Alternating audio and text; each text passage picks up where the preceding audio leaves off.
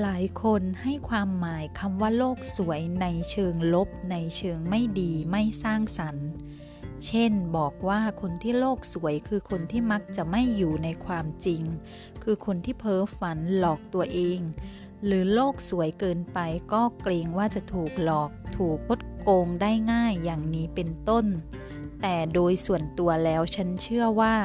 คำว่าโลกสวยก็คือโลกที่คนคนหนึ่งสร้างขึ้นมาด้วยตนเอง ถ้าเราสร้างโลกชนิดไหนเราก็จะอยู่ในโลกแบบนั้น เราสร้างโลกสีดำสีเทาเราก็จะอยู่ในโลกที่เต็มไปด้วยความทุกข์ ความเศร้าหมดพลังท้อแท้สิ้นหวัง เห็นอะไรก็เป็นเรื่องไม่ดีเป็นปัญหาเป็นอุปสรรคไปทั้งหมด เราก็สร้างโลกสีดำหรือสีเทาขึ้นมาด้วยตัวของเรา แต่ถ้าบางคนที่เห็นโลกเป็นสีชมพูสดใส เห็นโลกเป็นสีฟ้า สดใส เห็นโลกเป็นสีน้ำเงิน สงบนิ่งเข้มแข็ง พวกเขาเหล่านั้นต่างก็สร้างโลกของตัวเองขึ้นมาด้วยเช่นกัน สร้างขึ้นมาด้วยความคิดความเชื่อของตัวเราเอง แล้วถ้าหากว่าคนที่โลกสวยมีความไม่มั่นใจว่าจะใช้ชีวิตอย่างไรไม่ให้ถูกหลอกลวงได้โดยง่าย ฉันเชื่อในกฎแห่งกรรม ซึ่งเป็นกฎกฎหนึ่งในกฎธรรมชาติ คนที่คิดอะไรทำอะไรพูดอะไร หรือคิดจะคดโกงคนอื่นทำไม่ดีกับคนอื่น เขาเหล่านั้นย่อมสะสมพลังงานเชิงลบเอาไว้ในตัวเอง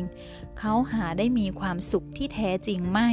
แม้ว่าจะหลอกลวงคนอื่นทำให้คนอื่นเสียทรัพย์สินเสียความรู้สึก หรืออะไรก็ตาม แต่ในท้ายที่สุดจิตวิญญาณของเขานั้น ก็จะสะสมเอาแต่ความคิดเชิงลบ ความเชื่อเชิงลบ และพลังงานเชิงลบเข้าไปทำร้ายตัวของพวกเขาเอง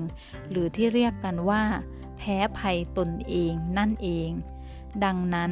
เราทุกคนสร้างโลกของตัวเราเอง เราอยากจะอยู่ในโลกที่สวยงามที่ตัวเราเองสร้างขึ้นมา หรือเราจะอยู่ในโลกความจริงที่เราใช้ความเชื่อว่า